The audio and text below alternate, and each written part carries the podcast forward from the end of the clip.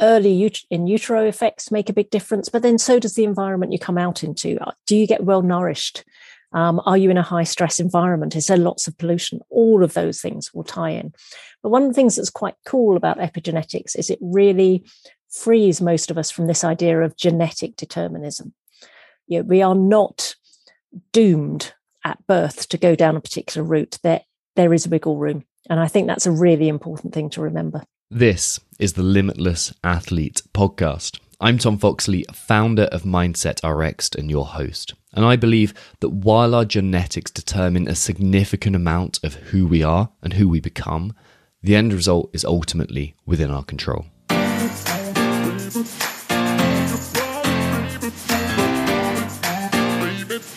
I don't know what's going to happen, but I'm willing to work as hard as I can there is no past, there's no future, there's just this moment right here. If I did that, if I can get through that, like, come at me. Changing how I saw myself, like as a man, not just as, as an athlete. It's okay that I struggle. It's okay. That's part of the deal. It's how I respond to it.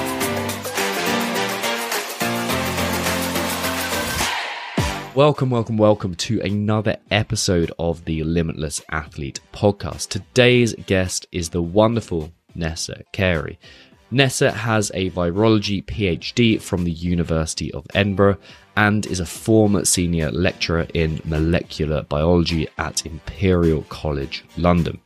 She worked in the biotech and pharmaceutical industry for 13 years and now splits her professional time between providing consultancy services to some of the UK's leading research institutes, institutions, sorry, and training people around the world in how to create benefits for society from basic research. So, how do we apply all of that and how does Nessa apply all that to you as an athlete? Well, let's back up just a little bit and discuss what's a, I, suppose, quite a deep subject for what we discuss, which is being an athlete and improving and becoming a better athlete. So let's discuss determinism. There's two sides of this coin on one hand, we have free will. So, free will suggests that you're completely in charge of your life and your choices. There's no one, there is nothing pushing you to become a um, a certain person to make certain choices. You make all your decisions, and you are a your own being. Then we have, on the other hand, determinism, which suggests that you are not in control of your choices. That everything that's gone before, your genetics and your um, even your parents' environment has shaped you, and as such, your thoughts are not really yours to be having, and they're just kind of byproducts. And same with your action, and same uh, same with your um, results. So this is kind of tricky because the more you think about determinism, a the more depressing it feels to me anyway um, but b the more logically correct it feels. But on the other hand free will feels correct. It feels like i have choice over my actions. Where i've arrived with this is that both play a role. There's certain things certain um, environments that are going to dictate who you become, but also you have a say in this. You're not a completely hopeless observer of your life, you are the thing that can create some change. It's almost like 50% is determined, but there's a 50% that you can react to too, and that you can adjust. So, this is where epigenetics comes in. It's kind of this middle ground that says, yes, there's this genetic sequence that you have, but also we can adjust this. We can modify how genes express themselves. Nessa falls into this work. She wrote Epigenetics Revolution, and really within that, she offers a scientific approach to this because there's some people out there who, well, honestly, I completely disagree with their thoughts as exciting and engaging as they could possibly be, which is they're basically saying our thoughts determine the expression of our DNA. Like what we think physically dis- determines who we are. And whilst there may be an element of truth that we just can't prove it. And Nessa's work, it really offers some grounded exploration of this. So, this podcast is quite a general application and quite a general um, discussion of epigenetics. You're going to have to do a little work here to apply it to you as an athlete, but that's okay. That's why you're here, right? It's going to apply to you anyway. Honestly, there were times when I felt like, okay, I need to really switch on and concentrate here. Um, and it was hard work, but that's a good thing. It was stretching us, and that's where we acquire new knowledge. So, I'm going to, in a second, bring you Nessa Carey. Um, but firstly, a quick request. I'd like to hear from you guys. And the way that's best to do that is head to Mindset RX on Instagram, so Mindset RXD, and let me know who do you want to hear from on the show. Do you have any guest suggestions? What shows have been memorable or helpful for you, and that kind of thing. So shoot us an Instagram message, and I'll get back to you, and hopefully we can craft the show that you want to listen to and that you're going to find helpful. So that was a lot of me waffling. So have a good listen to the wonderful Nessa Carey.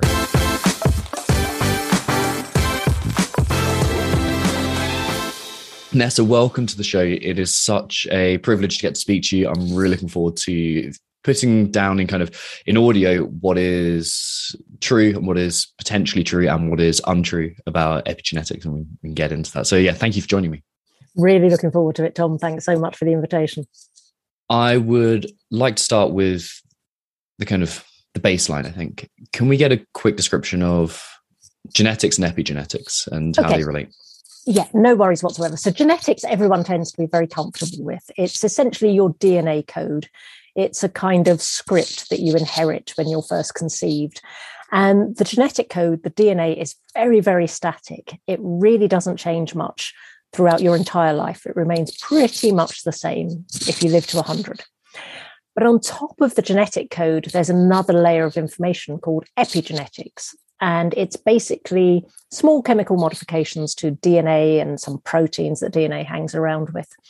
And that epigenetic information is much more volatile, much more dynamic than genetic information, which is why you can use a stable DNA code and yet still be able to respond to lots of different environmental stimuli. So it basically, the epigenetic code that's on top of DNA, physically on top of it, acts sometimes like an on off switch to switch certain genes on, and sometimes like a volume switch. So if a gene is switched on, it can turn it up higher or it can turn it down. So it's this kind of moderating level of information on top of the very stable DNA code. Does that help? Absolutely, it does, um, and it, it helps me as well. Um, is there any chance you can pull your microphone a little bit away from your collar because it is just jostling Oh, on is it? Um, yeah. Right, there we go. Is that better? Perfect. Perfect. Wonderful. Thank you very much. The example you give, which I think is really helpful in one of your books, is the idea of it being like a script and the, the movie. Can you kind of go into that? Because I think that really it helped me a lot. Yeah, it helped me once I thought of it as well, I have to say. So, DNA is like a script. And many of your listeners, actually, probably you and I, have been through the trauma, say at school, of having to do a school play, something like that. And um, you're given the script, and the script is the same um, whenever a play is performed. So, if you think of something like Romeo and Juliet, right? There's been various movies made of Romeo and Juliet, and they've all used exactly the same sh- script, the one from Shakespeare. But if you look at the productions of those movies, if you look at how they look and how the characters sound, they're totally different. So that's a bit like genetics and epigenetics. So Shakespeare's original script for Romeo and Juliet, that's like our genetic code, it doesn't change. But with epigenetics, you can change what you do with that code. You can make a movie look different. You can um, create a very different stage production. So it's sort of like going through a script when you're in a play or in a movie and highlighting certain bits that you want to deliver in a certain way, and maybe actually deciding you might skip a couple of speeches. You'll skip them in your production, but they're still always there in that original script. You're just not using them. So epigenetics is kind of the stage directions to the script of genetics. Um, am I right in assuming that before epigenetics was kind of discovered and it was a, um, it became a thing, let's say, um, that the idea of DNA was is completely set in stone. There's no changing it, um, and that's it. Yeah, and to a large extent, that's still true. Epigenetic modifications don't change what your DNA codes for. They just change whether or not you use certain genes and how highly you use them. But we used to have this real gap. We used to say there's genetics, and then you somehow get all these different responses from the same genes. Um, and we kind of just glossed over how that could possibly happen. Because if you take a really simple example, if you take something like insulin, which goes around in your body and regulates sugar uptake, in your own body, insulin will have very different effects whether it binds to, say, muscle cells or brain cells. The genes that it switches on are completely different, and we never really understood why. Now we understand that epigenetics is basically priming certain genes to respond to insulin in certain ways. Um, and if you think about your body, actually, so we've got loads of athletes, hopefully, listening to this podcast.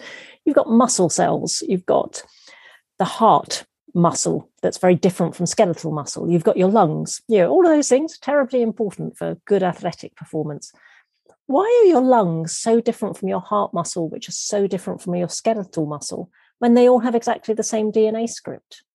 You know, all of those tissues are genetically absolutely identical. The thing that differs between them is they have different epigenetic information on top of the genetic information. And that's why you've got heart that's different from lungs, that's different from skeletal muscle. So epigenetics is just this way of creating lots of different outcomes from the same genetic starting point. Okay, so the the obvious question from there is what affects the epigenetic expression? Ah, great. So people often ask, where does it all start? Which is A, which is B, which is C? Mm-hmm. And what you have to remember with biology is things never start and they never stop. They go around in circles. So when a when a new from the moment of conception, you have when you're just one cell big instead of the 70 trillion cells that you are when you're an adult. When you're just one cell big, there's already some epigenetic information. There's all the genetic information. And then there's other like signaling molecules and proteins that are all sloshing about in that one cell. And they start kicking off a pattern of gene expression, which also kicks off a pattern of epigenetic activity, which will then influence downstream gene expression. It just goes on in these huge cycles that just connect to each other. Um, and you can tell by the fact my description is a bit vague that there are still aspects to that we don't really understand. But it's pretty clear that epigenetics influences gene expression. Gene expression then influences the next round of epigenetics. And it's all influenced by what particular genetic sequence you have at a particular gene. It's really hard to untangle all of those.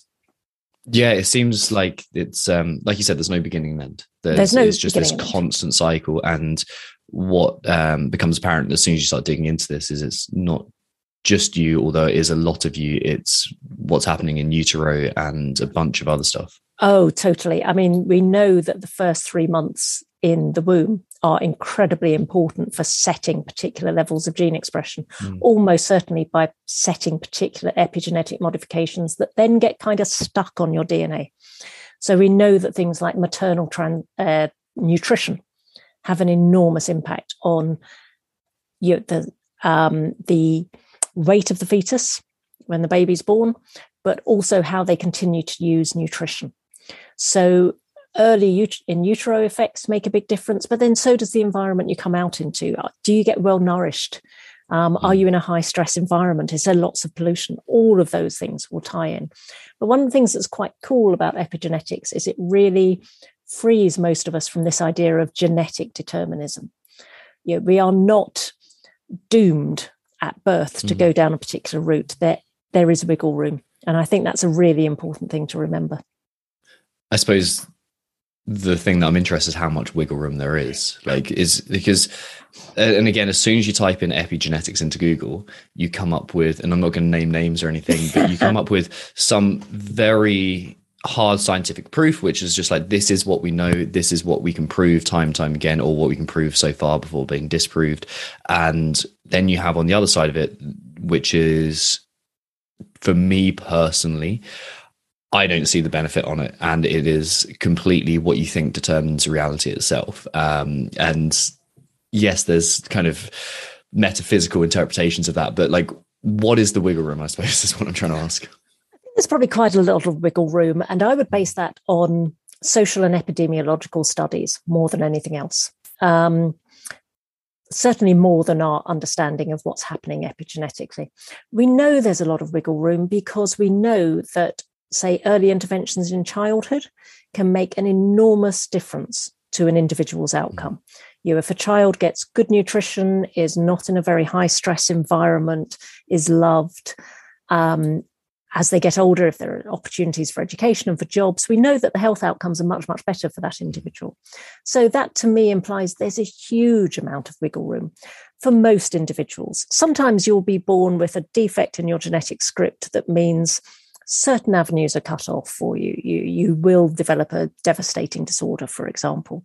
But for the majority of people who don't have one overwhelming problem in their genetics, we've got quite a lot of wiggle room.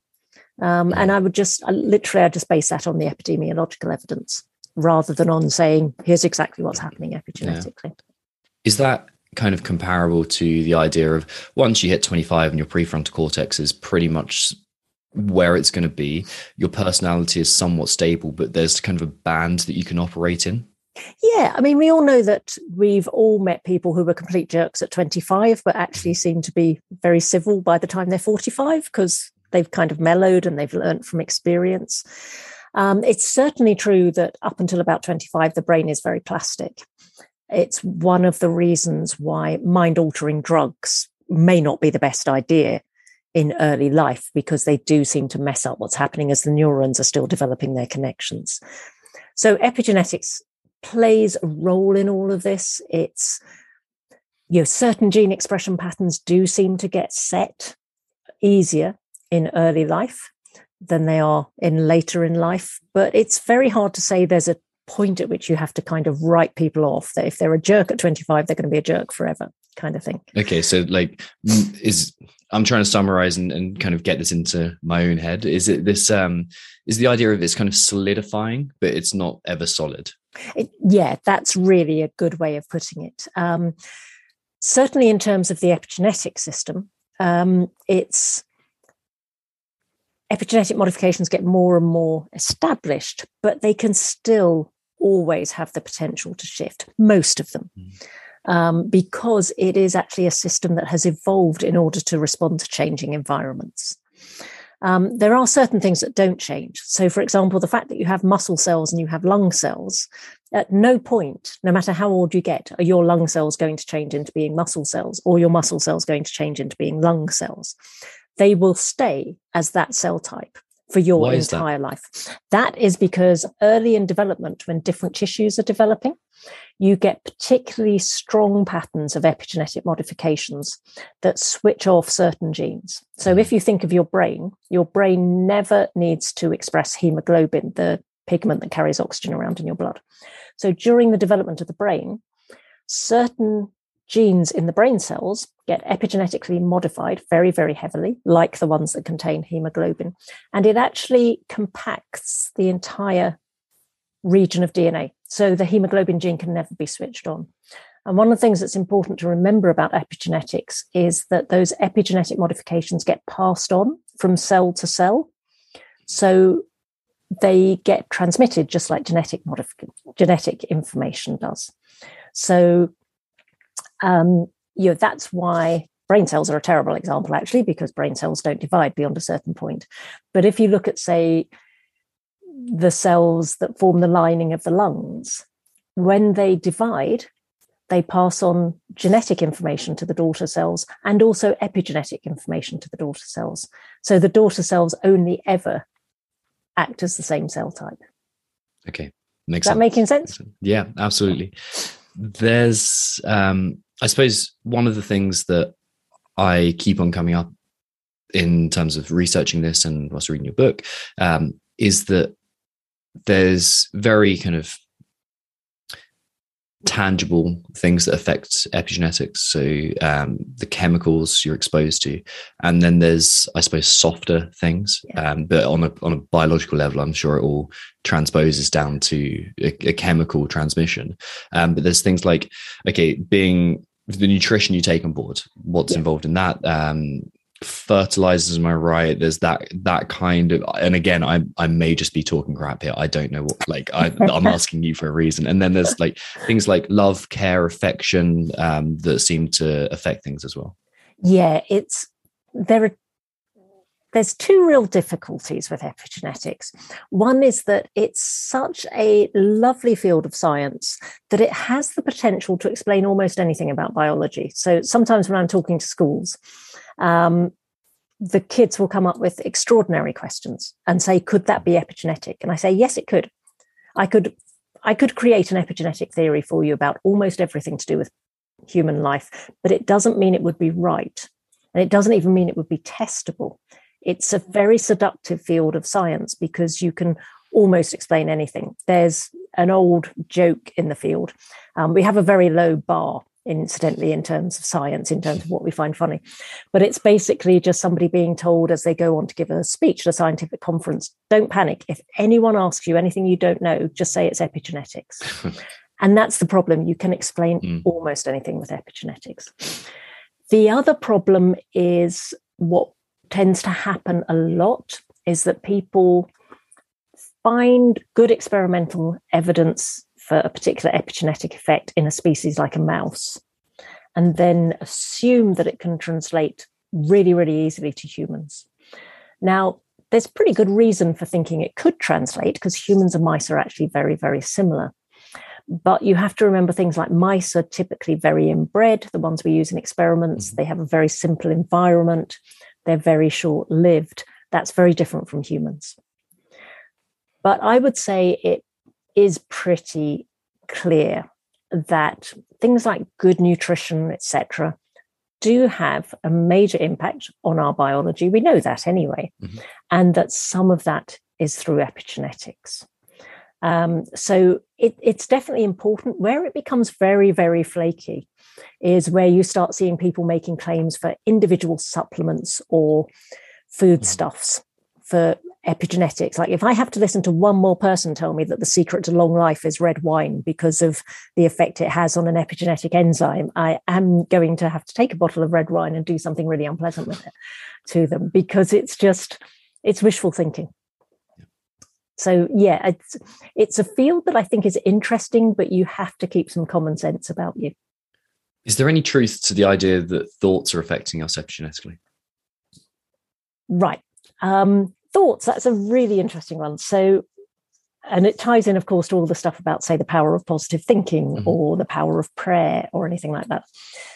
One of the things that's really difficult about that is how do you even define a thought? And if you could define a thought, how do you measure it scientifically? So I'm very much a um, I'm very I'm very biological. I don't believe in the concept of a soul. I don't believe in anything that exists outside the organism. You know, so to me, for example, personality or psyche, they're all part of what's going on in your brain. And your brain is about kilo and a half, two and a you know, two kilos of matter. Um, and everything is kind of in there as far as I'm concerned. So when we generate what we call thoughts, there must be something happening in the brain. There's got to be pathways firing, etc. And the more particular pathways fire, the more particular pathways get reinforced. Again, we know that from various types of neurological work. And it is quite possible that epigenetics plays a role in that, that it's reinforcing certain gene expression pathways. You'd have to be very careful about claiming that's the only thing happening because lots of other stuff happens in our brain, like neurons make and lose connections and so on. Mm. Um, so, yes, there probably is a component to it, but I don't think it means that you can think yourself into a particular epigenetic state. Mm-hmm. That would be extremely difficult to claim same with visualization same with emotions that side of things absolutely i mean if they work they work and that's mm-hmm. great demonstrating that they work through epigenetic routes would be phenomenally difficult to do okay really because difficult. there's the kind of one of i suppose one of the most studied things in sports psychology is visualization and yeah. that they, there are plethora of examples where there's been significant changes, but it's like, what's the mechanism behind it? I suppose. Absolutely. And I think that mechanism will be extraordinarily difficult for anyone to unravel because you can't do experiments in humans of the type you would need to do. And um, you can't do them in mice. How do you get a mouse to Legally, visualize something? yeah. Well, not legally, yeah, absolutely. Um, and the visualization thing is really interesting because if you, um, one of the things I find quite fascinating is that in the field of, say, exams, where they've done large controlled trials and encourage people to visualize being successful in their exams and to visualize what it will feel like when they've passed the exams, the cohort where they do all the visualization tend to score more badly than the you cohort where they don't. Apparently, they say what it is is that people get really hooked into the vision and stop doing the work Mm. because they're so convinced it's going to happen because they've visualized it so vividly that they actually don't use the kind of fear or the motivation Mm. to keep working for it, which I find fascinating. Are you aware of um, Dr. Huberman? No, tell me about Dr. Huberman. okay. Um, so he is basically condensing a lot of um, literature. And Mm-hmm. one of the things that he's come up in terms of visualization is initially to get that drive, it's a good idea to visualize success, to kind Uh-huh. of think about like where I'm going, what's the dream scenario for me, Yeah. um, how do I want that to look and feel. But once you kind of surpass that initial, I'm doing the work, like, or I'm excited about it, that's the time to do kind of i suppose more stoic exercises things like what could go wrong like how if i don't succeed here and the, the analogy that comes to mind is like the carrot and the stick both have their benefit and like use both of Absolutely. them Yeah, now that makes a lot of sense to me. And I guess there also comes a point when visualization is also a way of planning. If the following, you know, how will I be able to overtake them on the last bend? And if so, when do I start that sprint, Mm. etc. skill enhancement and development and that sort of thing. Absolutely. how much can epigenetics be transmitted across gener- uh, generations Oh, that's everyone's favorite. Everyone loves Mm-hmm. the idea of this, um, which is the idea that if, say, I don't know, Tom, if you exercise really, really well and you become really good at athletics or whatever is your sport of choice, that somehow you will pass that on if you decide to have kids. It's a wonderfully seductive theory. In certain circumstances, in animals, um, ranging from tiny worms up to certainly to mice and possibly rats, you can show that you get transfer of information from offspring, uh, sorry, from parent to offspring. Um, so, for example, it can be if you, um, there are some great examples. So, if the nutrition of a male mouse is really manipulated, they tend to have offspring who have odd responses to nutrition. They might be more prone to obesity or to diabetic type conditions. On the other hand, if you give rats, male rats, cocaine, their offspring are less likely to get addicted to cocaine. Hmm. Um, there's a, there's a thought, hey, spending your life addicting rats to cocaine. um, the problem again becomes extrapolating that to humans. There is a very, very famous scenario called the Dutch hunger winter, which was during the Second World War. There was a period where the Netherlands, everyone there, their calorific intake for a very short period of about three or four months dropped to about 600 calories a day. And this was a very precise drop. It happened over a certain period with the population who had been very well nourished until then and was very well nourished afterwards. And it also happened that it happened to pretty much everybody, and there were really good health records. And with the Dutch hunger winter, it has been shown that the offspring of women who were pregnant during that period, their responses to food and nutrition in terms of their propensity to diabetes and to obesity are different from the population as a whole. That's about the only good evidence we really have of this happening in humans. It's not to say that humans can't pass on Mm. effects to their offspring. It's that most of the time we would never know at an individual level. And it's because, again, humans are very outbred. We're, um, we all have extraordinarily different environments. And normally in the animal models, what you do is you keep them in incredibly restricted environments and then you give them one huge, overwhelming stimulus and see if that affects the next generation. That's not what happens for most people. And so we can't ever be certain it's happening in people. Um, also, it may not be happening by directly transmitting the epigenetic information. So it might not be that we directly send the epigenetic code onto our offspring. It might be something else that's being transmitted at a cellular level, and then that re-establishes the similar epigenetic code. Um, but it's incredibly difficult to demonstrate in humans, um, unless we hmm. see another situation like the Dutch hunger winter, and let's hope we don't. Yeah. It will be really, really hard. There are studies on things like Holocaust survivors and their children, but I really don't think that scientifically those hold up to scrutiny in terms of this being an epigenetic effect. Because? Because what you would have to take into account is that if, say, somebody has lived through something as horrific as the Holocaust, the likelihood is that has changed their emotional state, that that emotional mm-hmm. state will then influence the way they bring up their children. It will influence all of those kind of psychological yeah. factors in the home.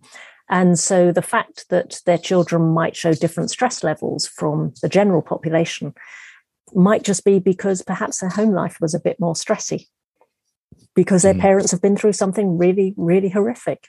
So it's incredibly difficult to establish this in humans, and most of the claims cannot be substantiated. Um, yeah. And it's people find this really disappointing, especially in psychological terms. So I end up talking to say psychotherapists about this a lot, mm-hmm. and they find the concept of epigenetic transmission of trauma really appealing because they see so many clients. Fits with that kind of Jungian model. Yeah. It does. And it fits with the idea of somebody coming and saying to them, I don't know why I'm yeah. so unhappy because everything about my life has been pretty good. Mm. And then if you probe and you find out that their parents have been through trauma or their grandparents, it becomes this, ah, okay, I've inherited it. It's very unlikely that that is actually the case. Okay.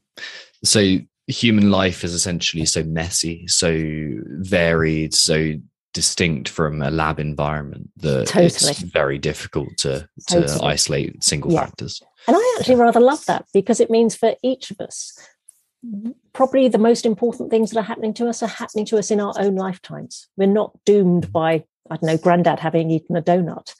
You know, it's it's the decisions we make that are the ones that influence us most, not the decisions that our parents or our grandparents made. And I find that rather comforting. I'd much rather be in that situation.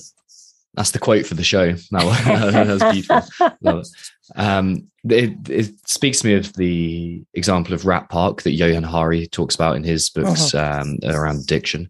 The idea that essentially you can't um, use the example of or really study the effects of addiction on rats that are just kept in a, one cage with one rat without any kind of enjoyable rat factors like socializing like play like sex like food like va- variation. Absolutely. Absolutely. Because, um, yeah. it's fascinating that you can change the outcome of some experiments in mice for example by giving them what's called an enriched environment and an enriched environment is simply putting a toilet roll holder in their cage because then they've got something to run through and chew and hide in and it can change the outcome of an experiment, which is quite extraordinary. So, yeah, I, I think animal models, they're really good for probing molecular pathways, they're really good for developing hypotheses. But going from that to humans, I think is a really, really big leap. And also, I think ties into a very dangerous and I think fallacious desire amongst people, and particularly amongst a lot of my scientific community, of let's science our way to a solution. When often it's not really the science that you need, it's proper social interventions, it's um, less divided societies, it's things like that. You know, it's decent housing. You don't need to science your way out of that. You need to have social interventions. Why did you first start writing about epigenetics? Um, I'd so I was originally an academic, then I moved to industry to do drug discovery. And I ended up in a company that was doing epigenetics as a drug discovery mechanism. And then I moved to another com- company that was also working in epigenetics, but where my job was to work with some of the best epigenetic scientists in the world at that point and to help them work out if there were, say, new opportunities for treating cancer, etc., from their work. And I spent about two years thinking, God, epigenetics is such a great field and nobody knows about it. And someone should write a book about it. And then eventually thinking, oh, oh, the someone could be me. I could do it. I'm a bit slow on the uptake sometimes.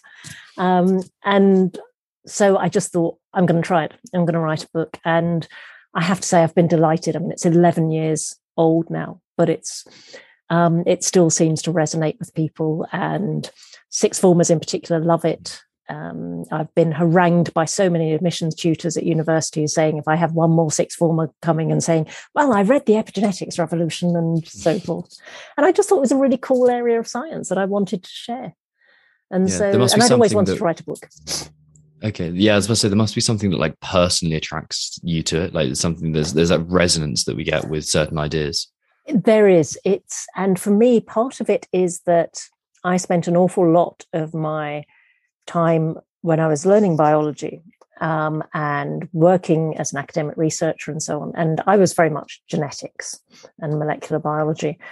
And I'd be talking to somebody who was, say, a signaling scientist. They'd work out how cells signal to each other. And I would say, I don't get it. Why, yeah, why does insulin have different effects on different cells from the same person when they've got the same genetics? And people would give me explanations, and I would still think I don't get it. And then I realized after quite a long time, because again, I was slow on the uptake, that they weren't giving me explanations, they were giving me descriptions, and that actually they didn't know why either. And hmm. epigenetics fills in that gap. It's like the link between nature and nurture, it's how genes talk to the environment. And so for me, that was a real kind of light bulb moment of, of course, this is the bit I've been missing up until now. What excites you about epigenetics going forwards? It seems like something like we've said, like the possibilities are huge or tiny. Like it, I can't quite dis- discover which that is. Um, what I absolutely love about it is that loads of stuff that didn't make sense. Epigenetics at least gives us a framework for developing sensible hypotheses and trying to test them. Um, and also, I like it because it's just weird. It just throws up new stuff all the time, new ways of thinking about how humans develop and what's happening in our bodies. So I like it from a very geeky point of view, just that it's interesting. But I also like it from the point of view of it is a good way into new drug discovery. So there are drugs now treating patients with certain types of cancer that these drugs work by interfering with processes that have gone wrong in the cancer that are epigenetic processes. And we're starting to see those sorts of programs now moving out into other kind of diseases, not just cancer. And I think that's incredibly exciting because I really like that kind of science, really. Yeah, it's applicable to the real world problems people have. Yeah, like it's, exactly. It's genuinely helping people. Absolutely. And there's, it's, yeah, I've done lots of stuff in my career, but knowing that there's a drug out there treating cancer and I played a little part in that, you know, only a little part because it Mhm. takes an awful lot to get a drug to the clinic, but knowing that I played a part in that, that's a really cool feeling. So, Yeah, yeah, that's probably the thing I'm proudest of. I like that. Yeah, I bet. I bet. Um, why should they? I suppose should they is the first thing, and the secondly, why should uh, someone learn more about epigenetics? Because it opens your eyes to a completely new way of thinking about biology, about humans, about the rest of the animal kingdom. It opens your eyes to the idea that we are not doomed, we are not predestined to go down any particular pathways. It gives you hope, I think, um, and it makes you it makes you more aware of what you're doing to your body and the fact that things you put into your body have consequences. Um, and also, then it just throws up loads of funky stuff. So, um, if you think about, say, colonies of honeybees, the queen and the workers are no different genetically. You can't tell a queen from a worker um, genetically. It's epigenetics that's creating completely different organisms. So it gives you a new way of looking at biology. Um, in some parts of the world now, because of global warming, female turtles are outnumbering male turtles by 50 to 1 because turtle sex is not dependent genetically. You know, you're going to be XY because chrome Mhm. genetically, I've got two X chromosomes. Turtles, their sex isn't determined by chromosomes. It's determined by the temperature at which the eggs hatch, and that's epigenetic. And so we're suddenly seeing things like this weird intersection between climate change and epigenetics, completely wrecking turtle populations. I mean, come on, how cool is that? Tragic, but cool. Yeah. Yeah. I think you used um, an example about um, identical twins as well and difference Yeah, in. absolutely. Can you tell tell us about that? So, if you look at identical twins, if one twin has schizophrenia, for example, the other twin has a one in two chance of having schizophrenia. That's much higher than if they're non identical twins, when it's about a one in six correlation. And the fact that it's much higher for identical twins than non identical twins suggests there's a big genetic component to schizophrenia. But on the other hand, I've always thought the more interesting question is why isn't it 100%? Yeah. Why isn't schizophrenia absolutely 100%? And again, that comes back to that wiggle room that somebody may be genetically more likely to develop schizophrenia. That's what essentially what the identical twin data show us. But it doesn't mean that they will. Other things have to happen. And when they happen, it's probably epigenetics, which is playing a major role in whether or not the second twin developed schizophrenia, or indeed the first one did. Um, and that's, again, it's going to be really difficult to unravel because you've got an incredibly complex biological system with the kilo and a half of the most complicated matter in the universe, which is the human brain. But it's still pretty extraordinary. Is it um, Waddington's landscape that you talk about, and this idea that you like? I'll, I'll let you explain it because you're going to explain it a hell of a lot better than I am. um, but yeah, that for me, it really kind of it gave me a visual that I could kind of follow along with and understand the difference. So Waddington was one of the last great polymaths in science. He could Can I ask you to pull your, uh, Oh, your sorry. microphone again? Yeah, thanks. How's that? Is that all right? Perfect. Um, so Waddington was one of the great polymaths. He was one of those annoying people who could do almost anything and work in almost any field.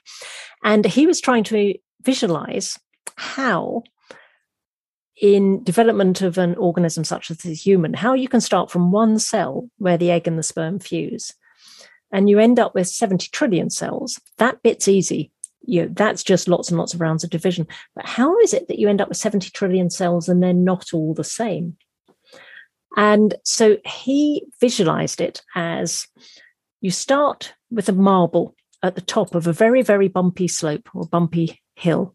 There's lots that has lots of channels and troughs and little peaks in it. And you push the marble, and it as it goes down the hill, it will fall into a particular trough, and that will mean it will go into another trough, and it Mhm. completely starts determining where it ends up at the bottom of the hill. And he said that's what's happening in development is that we've got cells at the top. Yeah, we start with a single cell and it divides. So you have to visualize the marble dividing over and over again. But just tiny fluctuations in the way that those marbles start rolling down the hill means they'll end up in completely different troughs at the bottom. They'll end up in completely different positions. And they once they reach the bottom of the hill and they stop, they're not suddenly going to move from one position to another. They're kind of stuck where they were. And Waddington suggested that is what is happening when one cell divides and divides and starts becoming the daughter cells start becoming more specialized. So the more hmm. specialized they become, the more specialized they're going to be as they keep dividing. And it's just this thing of going down all these different bumps in the hill.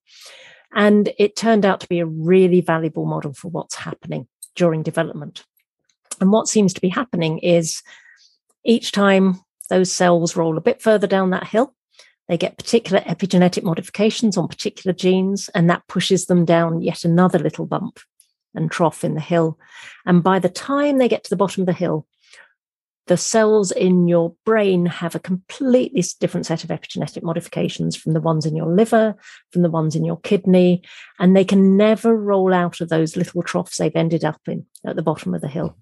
They're never just going to become one another.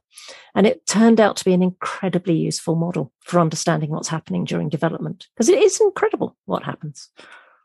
And then, but there's the idea that we can kind of reset or we can move things back up. Yeah. So up in, in 2006, a scientist in Japan called Shinya Yamanaka did this amazing set of experiments where essentially, if we continue with that analogy, he took cells that were right at the bottom of the hill and he just introduced four genes. He overexpressed four genes that are really important in early development of mammalian cells. And to absolutely everyone's astonishment, it was as if those cells had gone from the bottom of the hill right the way back up to the top again. They became just like the single cell that's fused from the egg and the sperm. So they went right the way back up the hill. And then if you released them, it was like they would roll back down the hill and they could become any cell type that you wanted, depending on the little nudges you gave them in cell culture. and it was extraordinary because it was much easier than anyone had expected. It was extraordinary because it's opened up this entire new industry where people are trying to reprogram cells for all sorts of reasons. And it also demonstrated once and for all that when cells divide and become specialized, they don't do anything strange to their DNA. They just switch it on and off in different ways, but they don't get rid of any of it. They don't rearrange any of it. It's all still there. It's that perfect Shakespeare script is still there. Mm-hmm. What are the downstream ramifications of, of that in particular? It's opening up new methods in, for example, ways of treating diseases. So um, you can do things like um, if a person has a neuro, has a degenerative disease, the idea is that you could take out some of their normal cells, like their skin cells, for example, use what are called the Yamanaka factors, these four genes, and convert those skin cells back into being cells that can be anything. And then in the lab, you can change them into muscle cells and re inject them into the person. That is the theory. It hasn't got there yet, but that is the theory. Or we could make any sort of blood cell that we wanted, you know, of any blood type. So we'd never need blood donors again. That would be, that would change everything, wouldn't it? Mm. It would absolutely change everything. You, you'd never theoretically have a shortage of blood types again. Theoretically, it can have major effects on aging. That's another area where there's lots of interest in this field. So it's just that idea of just being able to reboot the cells in your body. But you have to be very careful because there's a huge risk when you do that that you actually might turn the cells into cancerous cells. Yeah. Not so good. Pretty hmm. big risk. yeah, fairly big risk. Yeah, one, one we prefer to avoid. Yeah. What are the things that interest you in the kind of the intersection between epigenetics and psychology? I think what interests me is that it starts firming up the physical basis to psychology. It starts bridging that divide between the idea of the psyche that's almost like something completely separate, as if it has no physical basis, and actually saying, okay, there probably is a physical basis to all of this, because in my head, there sort of has to be.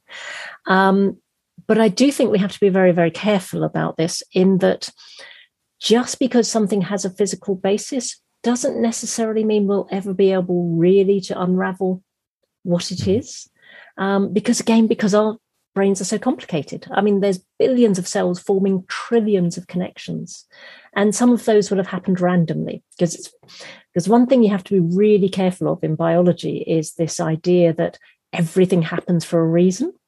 It probably doesn't. There's loads of random stuff that just mm. happens. If you've got systems as dynamic as epigenetics or as the way brain cells can form connections with each other, when a system's that dynamic, sometimes it's just going to do stuff for no particular reason or no reason we can ever define. So I think we will see epigenetics and our understanding of epigenetic pathways starting to lead to new ways of thinking about certain mental health disorders. And it may even lead us to new ways of thinking about ways to treat those mental health disorders what I don't think it will do is ever allow us to understand why humans are so extraordinary and so complicated. Mm. Um, I don't think we're, I think we are machines in the sense that any biological organism is a machine, but I don't think it's necessarily a machine that we'd ever be able to program fully. Yeah. What can we do, or how can we use um, the increasing knowledge of epigenetics to benefit us personally? Are there ways that we can do that? Um, yes and no. Um, I, am slightly old fashioned on this, and um, often people are quite disappointed when they ask me about this because they want me to tell them something extraordinary that will make their epigenetics as fabulous as possible, and then they'll be super healthy.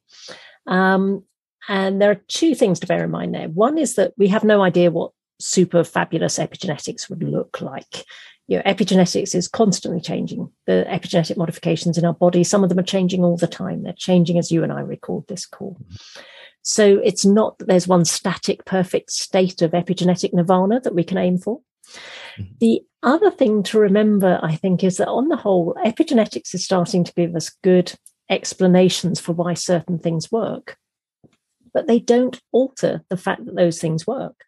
By which I mean, we might start to unravel more about why it's a good idea to eat healthily and why we should do exercise. Yeah, we might start understanding some of the epigenetic changes that are prompted by that and how those relate to healthy life but it won't provide us with a magic bullet. Basically, the health advice won't change. You know, eat lots of fruit and vegetables, don't smoke, don't drink to excess, go for a run. You know, it's none of the basic health advice is going to change because we know epidemiologically that that works.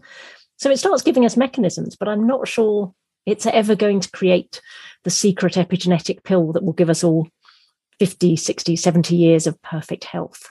Doesn't seem very likely to me. Is there anything that you think is really important that we haven't touched on yet?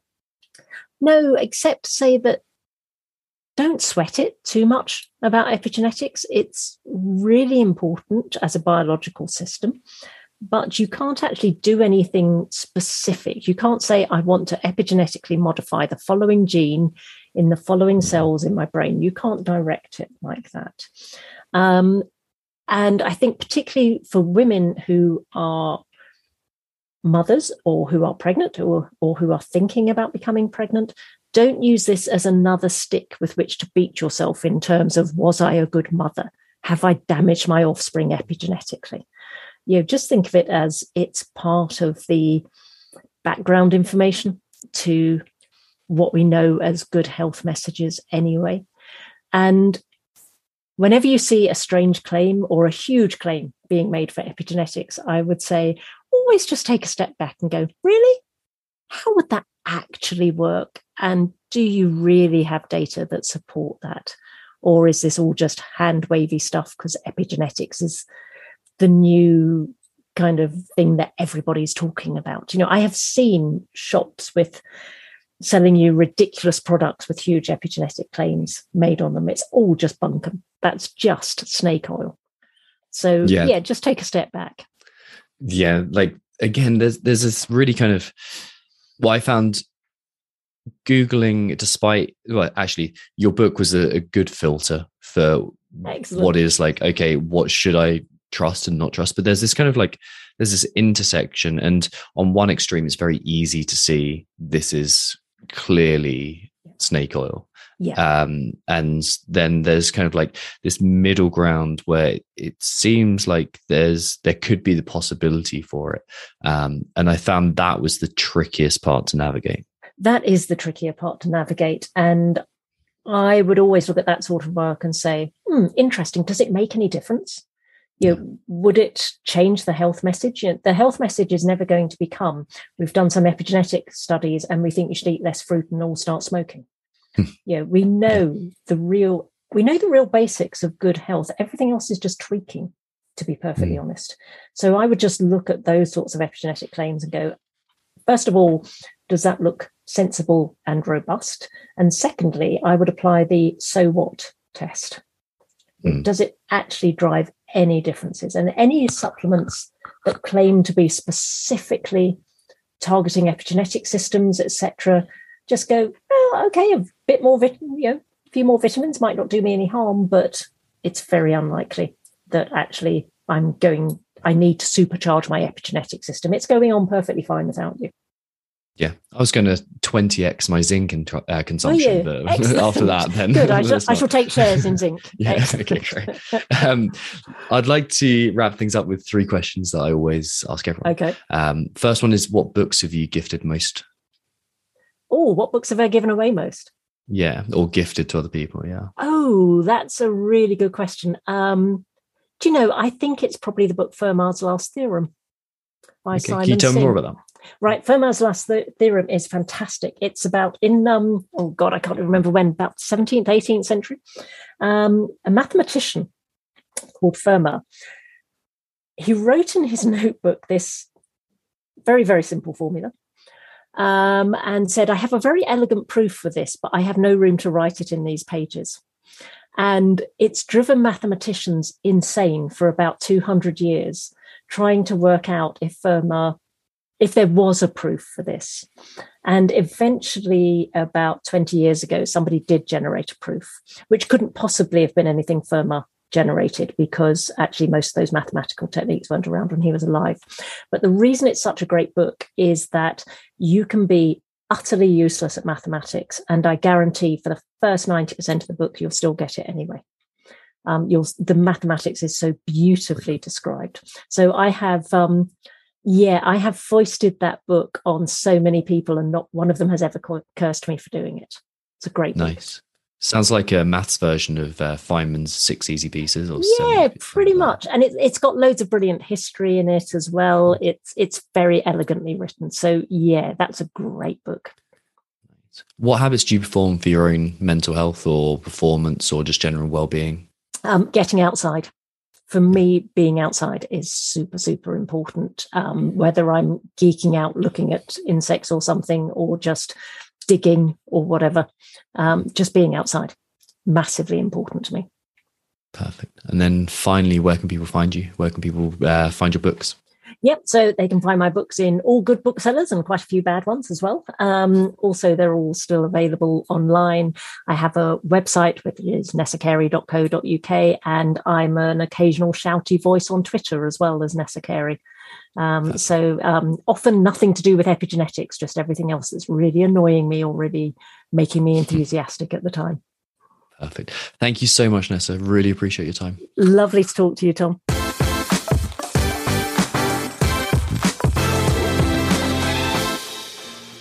Thank you for listening to the Limitless Athlete podcast. Nessa was a great listen, and I hope you learned a lot. Let's join us next time where we are going to be speaking to either one of the most famous CrossFit athletes of all time, or their coach. And we're going to leave that up to scheduling to decide that. But it's a good episode coming up very soon.